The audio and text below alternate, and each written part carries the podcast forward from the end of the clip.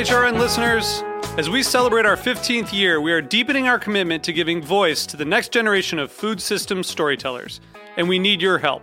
Our internship and fellowship programs help activate new possibilities for underrepresented and underestimated young people through experiential journalism, audio engineering, and production training. Through these unique programs, H R N helps food equity stewards build essential workforce readiness skills that expand their potential and foster economic mobility. Please consider supporting these critical programs. And with a minimum donation, you can be entered to win a dinner for two at an amazing restaurant in one of eight cities and tickets to a concert at a great venue in one of those cities. We have incredible partners across the country who have donated as they also share our passion for helping to educate the next generation of food system storytellers. Check out heritage radio network dot org slash fifteen to donate and enter to win today. That's heritage radio network dot org slash fifteen to donate and enter to win today. And make sure you donate before March thirty-first. Thank you. This episode is brought to you by Apeel, helping you enjoy your fruits and vegetables at peak freshness and reduce food waste. Learn more at apeel dot com. Welcome to Jupiter's Almanac. I'm Matthew Rayford, the great-great-great-grandson of Jupiter Gilliard, a former slave who bought the land I now farm in Georgia nearly one hundred fifty years ago. Through the years, my ancestors have passed on some essential and hard-earned wisdom about growing and producing the food we eat. It's my great honor to share that inheritance with you and to invite other farmers and chefs from Georgia and around the country to share their tips with you. So, if you are just starting out, reconnecting with the land, or a seasoned farmer or cook, join the conversation. This week, I am really looking forward to sharing a conversation I had with brontë Velez, who is the creative director of Lead to Life. They called in from Alaska to talk about land liberation, collective healing, and the importance of dreaming and imagining a better future. Lead to Life is an Oakland-based collective led by Black and queer artists, healers, and ecologists who are devoted to embodying a prayer by Mark Anthony Johnson that reads, "Black wellness is the antithesis of state violence." Lead to Life works to bridge racial and environmental justice through public ceremonies and art practice. I learned about the organization through a short film that depicts a very powerful public ceremony they held in which they gathered in Atlanta to transform guns into shovels. The mothers of gun violence victims spoke and participated in the ceremony, and later those shovels were used to plant trees alongside victims of gun violence. So let me share some thoughts about how I felt watching that video. It, to me, the way everything was uh, showed out, from the guns going into the uh, space to be melted down, to the actual finishing of the shovels, to actually the planting of the trees. It just, it was, um, it was a beautiful thing to to watch this transformation. It was like their swords into plowshares and their shears into pruning spears, you know. And it was just, it was just really amazing and powerful to see that. And this, you know, really touches close to me because of the things that have happened recently in Brunswick, Georgia. And so I am uh, hoping and uh, looking forward to brontë and I possibly doing something here, which we uh, just got finished discussing about this past week. So if you have not seen the video, you can find the link to the video and watch it yourself in the show notes. And now here's my conversation with brontë Velez. I think my I think I want to start my questions off, um, one with like a, a really quick icebreaker kind of a thing, like, brontë, what is the first thing you ever remember planting? Mm. mm. Thank you for that question.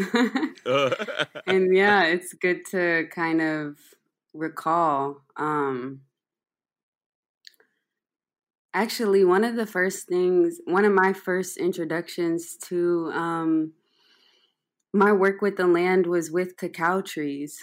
That was pretty oh. much my, um, yeah, that is, that was like my, my opening into work with the land. I was working on a farm in Puerto Rico. That's one side of my heritage.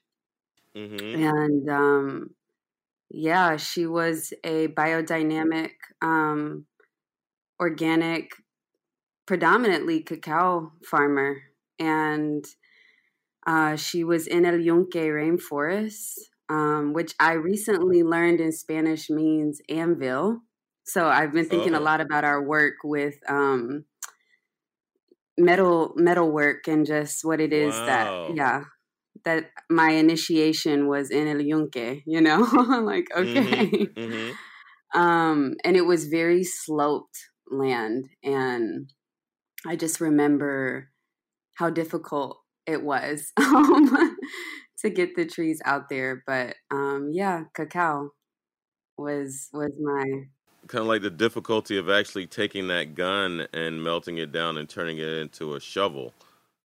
Yeah. Yeah.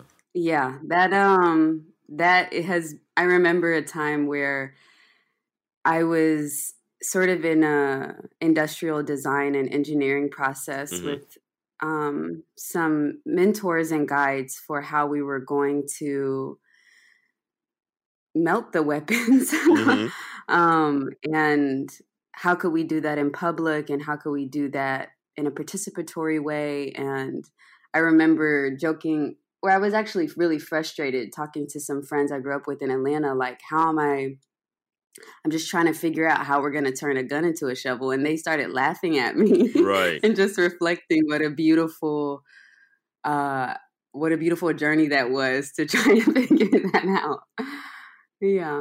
So, so that being said, I know I kind of jumped right into, and I don't even know if any of the listeners even, uh, totally understand the the philosophy behind what you were doing. So give me a little backdrop on uh, Lead to Life and how you all uh, came up with the concept um, of uh, turning those uh, swords into plowshares and shears into pruning shears. Yeah, thank you. Um, well, I was working for a...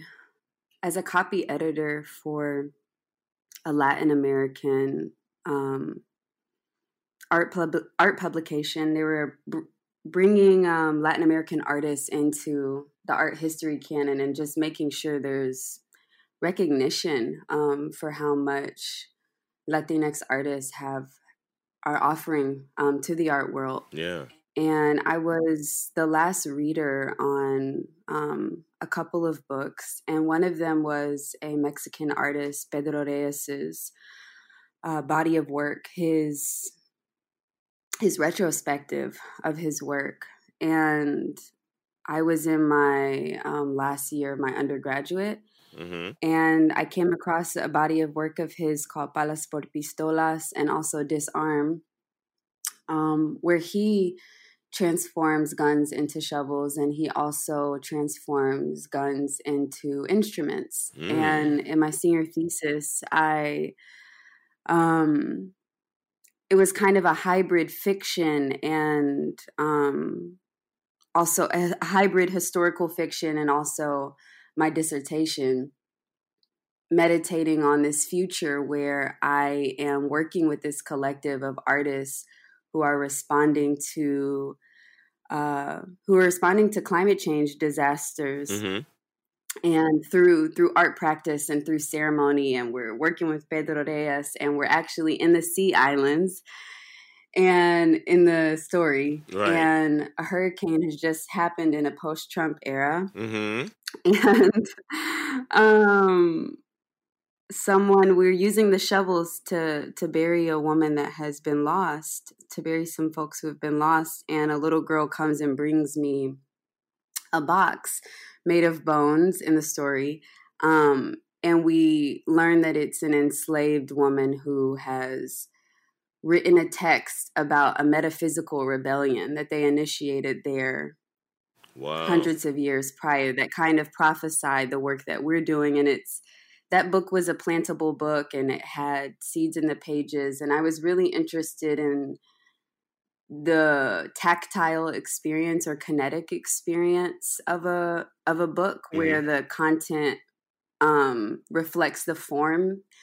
And yeah, that kind of prophesied this work with Lead to Life. Um, it's actually pretty bizarre to look back at that text. Um, and me and a brother named Kyle Lemley, we joined something called the Spiritual Ecology Fellowship. Mm-hmm. And I shared about my book called Waiting and that prophecy. And I wanted to collaborate with Pedro and also work with my parents in like imagining a black a black food food security network in Atlanta, mm-hmm. specifically reimagining church church spaces in Atlanta. Right, right. Um, and it that kind of evolved into Lead to Life. Okay. So that's where we, yeah, Kyle is a um, urban forestry project manager, and we kind of bridged our visions, and now it's evolved into a a five-person team. Kyle's actually transitioning, and um, yeah, it's beautiful. We have all these Black femmes and Black non-binary, bi- non-binary folks on our team, mm-hmm. um, and I've been between Atlanta and Oakland and other places, um, melting the weapons in public, and also,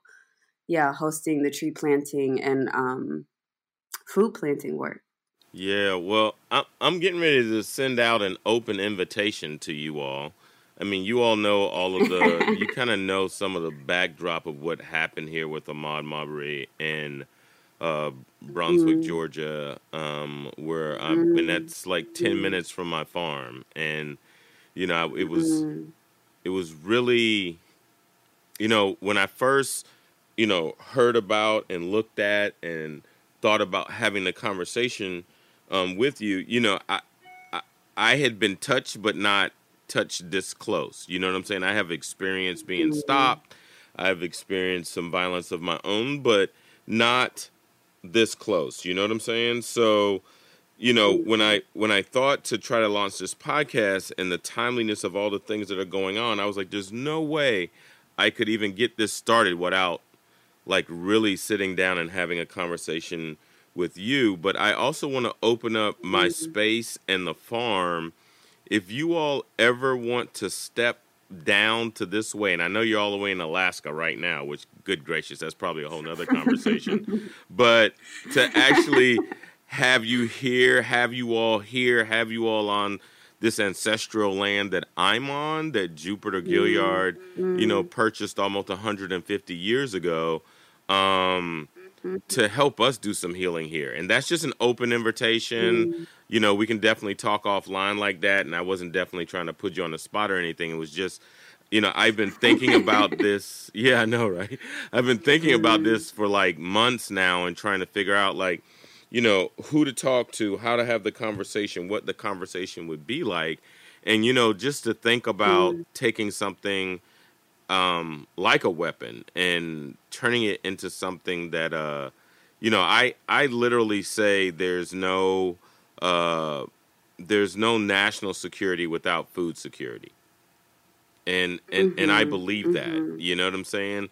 But I also believe mm. that it needs to be done properly.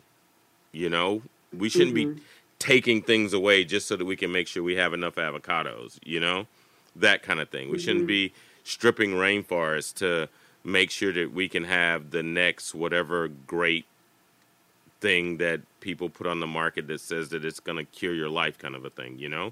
Like, we really need to be careful and cautious. And, um, you know, as I read the piece in uh, Lion's Roar, which is uh, Buddhist uh, wisdom for our, ri- for our times, and I know this was written like two years ago, but, I mean, even right now, this this one statement here about how in the Buddhist teachings, the wheel of suffering is driven by three poisons: greed, hatred, and delusion. And that mm-hmm. the fact that you all are transforming the guns into shovels, and this is me reading it verbatim, transforms those prisons into generosity, loving kindness, and wisdom.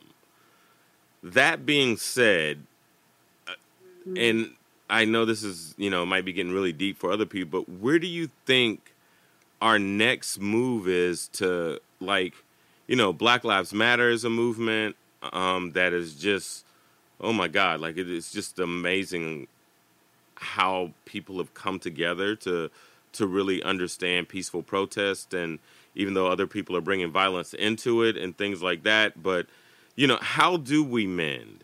You know, and I know that planting is like one thing, but, you know, if, if you have a philosophy on that or a conversation, um, I'd really like to open the floor up for a few moments to have you just kind of, you know, I don't know, dream a little bit. Yeah. Thank you. Yeah. Well, first, I love to say I'm, I am really with um, just joining you in that land. And I look forward to sharing my dream with you about being in that land and how that realm already sort of prophesied my, my being there. Okay. Um, and so I, I, I feel compelled to be there. And I also, um, yeah, I'm curious about in the wake of police brutality and in the wake of, uh, racial terror lynching, mm-hmm. um, that, that energy gets caught in our atmospheres, and, um, it gets caught in our bodies, and it gets caught in our, our spirits and our memory. And so I'm, yeah, I can just think about, you know, you saying that that land is ten minutes away from where Ahmaud was killed. And, um, yeah, I just, I'd love to sit with what's being asked, um, to be, to be repaired there. There's so much, um, that's irreconcilable actually also. And I've, I think there's something about Lead to Life's work that compels me to draw upon agreements that maybe won't happen in our lifetimes, mm. and um, agreements of liberation that are elsewhere. I'm very interested in the histories of Black uh, fugitive communities and Black maroon communities, and people who decided to steal away into something else, um, and decide something else was true despite what, you know, was given or what was told was going on. We'll be right back after a short break.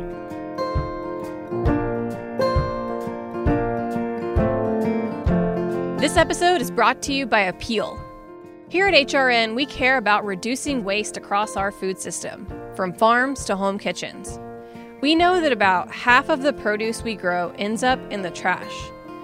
We all want to enjoy produce at peak freshness and reduce the amount that gets thrown away. That's where Apeel comes in. Apeel is a plant-based protective layer that helps produce last up to twice as long. It's edible, invisible, and imitates how peels naturally protect fruits and vegetables. Because here's the thing, less waste doesn't just mean we're throwing less food away. It also means we waste less water, energy, and other resources that go into growing produce. Apeel works with nature to reduce waste across the food system, from the farm to the kitchen. Apeel helps us conserve our precious resources to ensure we have fresh food to meet our growing need. Apeel, food gone good. Learn more at apeel dot com. The Stone Barns Center for Food and Agriculture will be hosting their annual Young Farmers and Cooks Conference virtually this year on December eighth through tenth. Programming will cover topics like mutual aid, regional grain economies, land management practices, and much, much more. Whether you're a farmer, cook, butcher, miller, preservationist, processor, or anyone else in the food chain, this conference is for you. Learn more at stone barn center dot org slash Y F C C. Welcome back to Jupiter's Almanac. Let's jump back into the conversation with brontë Velez, the creative director for Lead to Life. We dive into the emotions that their work embodies.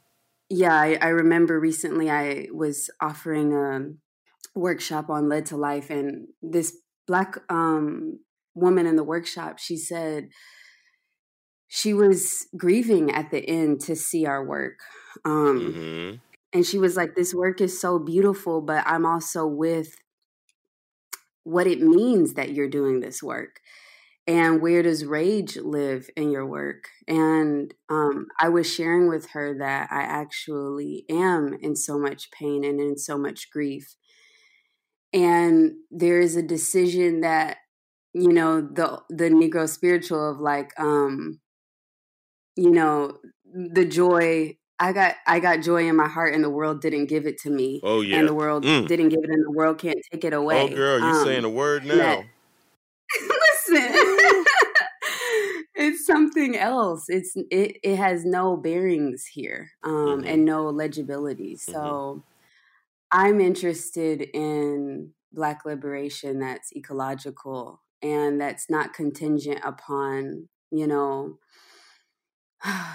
these systems giving us anything, right. which I think there is something to say about. There are things that need to be repaired in mm-hmm. this, in these systems, but there's also something that's beyond this um, that I want and that I seek for our, for our people. And that's intimacy with the land, and that's reliability with the land. And um, yeah, just all these other beings Um, that we're losing, that are going extinct every day. I just really feel them. I feel them getting yesterday to see a glacier for the first time wow, here in Alaska. Yeah. Um, and just to, I was just, my heart was just in so much both awe and pain mm-hmm. around climate change and just the mil- millennia that it took for that glacier to form mm-hmm. and how how quick Uh, the land is being disappeared, and I feel that their their relationship to us, to Black people. Mm-hmm. Um, so I'd love to see a Black ecological lib- liberatory practices and, and ones that are prophetic and creative, and where we can live live that freedom out in real time, not in the future, but right. we can we can make that space together. Right. Yeah. Right. Yeah. Well, I, I'm I'm. I'm not only down for that, so to speak, or want to be more than woke to make that happen. You know, I, I have mm. I have invited many of people to come to our farm. Just just come and just feel it. And every time someone mm. comes here, they go, man, like, as soon as I turned onto the road, I felt something. And I'm like, well, what, you know, mm. I've always asked people, like, well, describe what it is you think you felt. And and it doesn't matter who, who they are, white, black, purple, green, whatever the nationality, no matter where people are from, when they come up on this farm and they hit these Spanish moss, live oak trees, mm-hmm. and all that, they're like, mm. I feel like I got taken back in time. I was like, yep. I was like, and guess mm. what? Everybody's ancestors are talking to them. This, this place mm. right here is a place for mm. people to come and connect with. And I think, you know, I really love the fact that you talked about the land as part of liberation, because I think that all, I think that when Jupiter thought about buying these four hundred seventy-six acres of land, that he was mm. really realizing that, you know, because he could have just got an acre, right? Like, he could have just mm. got like one little acre of land and put a house on it and been good, right? You know, he could have married mm. Rena and, and just been fine, but instead it was four hundred seventy-six acres of land, mm. you know?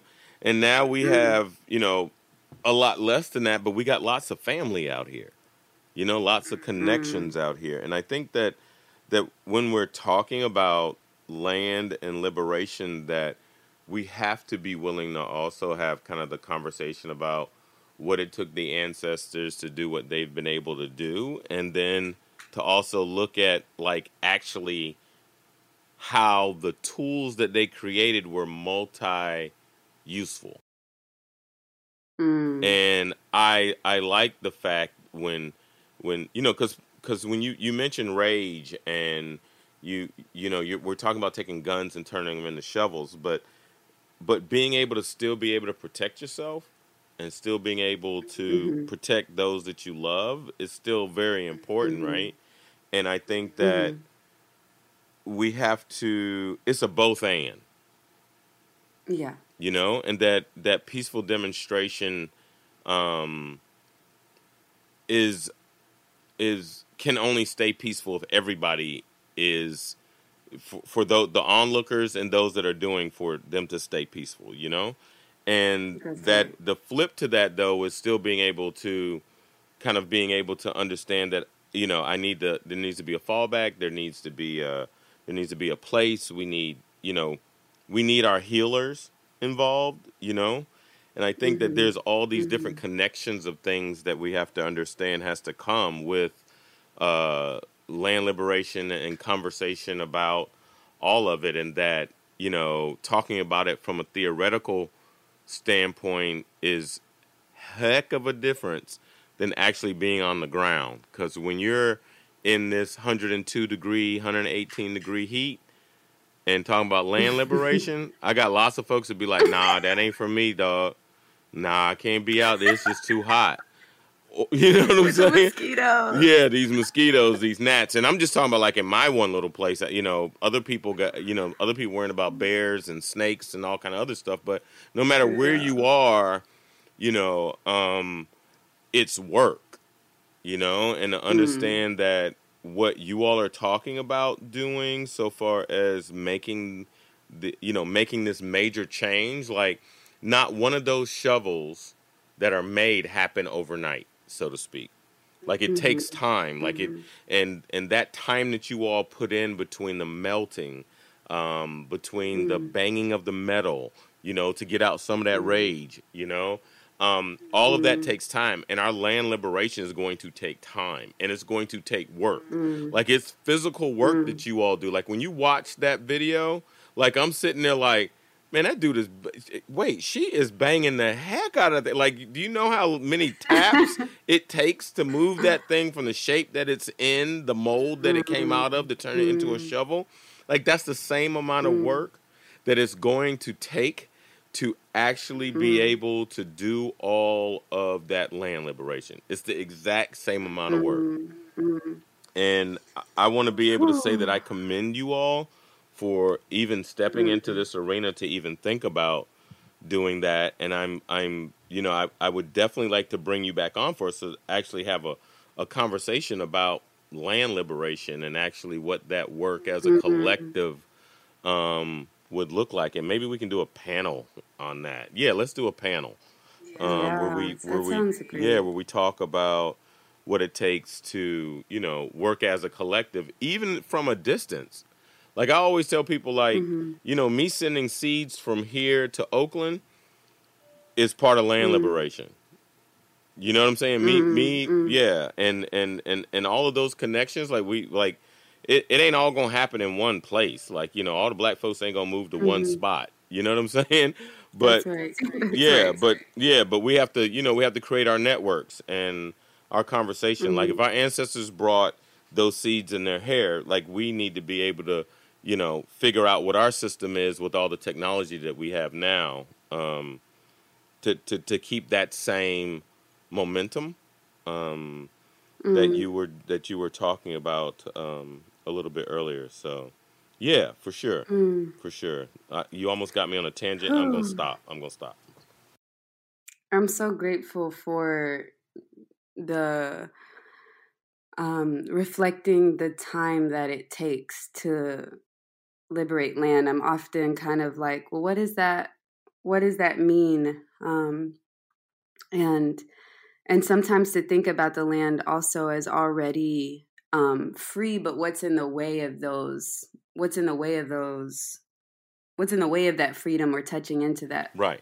touching into that freedom. Mm-hmm. Um, and yeah, it's helpful to track the time, um, and to feel humility and gratitude for the time that it's taken to arrive to this moment and all that is yet to come. Um, I definitely, there's definitely other visions, um, I've been having for Lead to Life, and primarily it's been coming up for me recently about, uh, relationship with place, because I, that was the original intention. And now I'm finding ourselves, you know, during the pandemic on the computer, and we're trying to do online stuff, and it's not what's being asked. Right. You know, it's not what the work is. Um, and many of us on the team, we're, we're craving, um, connection with, with place and the ancestral memory that comes from that, uh, relationship. Right. And the, the knowing that comes from working with the soil, mm-hmm. um, and the time, the time that it takes, where you can really feel, you can feel, um, the humility of, of the time that it, that it requires. Um, right. Yes. Yes.